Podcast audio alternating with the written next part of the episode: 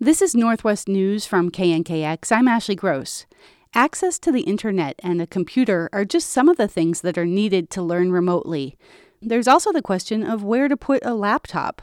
Ukweli Bayard tells us about a group in South Seattle that's handing out portable desks to students who are working from home with limited space and a lot of online classes. Ukweli is an 18 year old from Tacoma who reported and produced this piece for our Take the Mic Youth Voices project. During a virtual class, students at Rainier Beach High School said it was difficult to use their laptops without something to put them on. That led a grassroots organization to survey the teens about whether they could use some sort of desk or platform to make their hours of screen time more comfortable. I think 400 students responded. Um, out of the 400, about 130 expressed a need for a desk.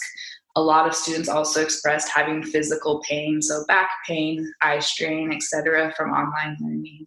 Laura Wright is a co founder of WA-BLOC, an organization focused on youth leadership and civic engagement in South Seattle.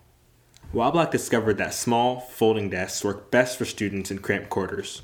So we were able to purchase about 50 collapsible lap desks for students. Um, students signed up for them, and we've been able to be delivering those over the last few weeks. Some teachers have also been creating full size desks for those who want them.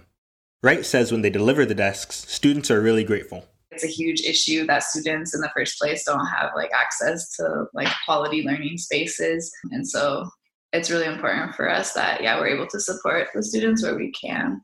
WA-BLOC says there are still some desks in storage and it will continue delivering them as long as they're needed. For KNKX News, I'm Ukweli Bayard.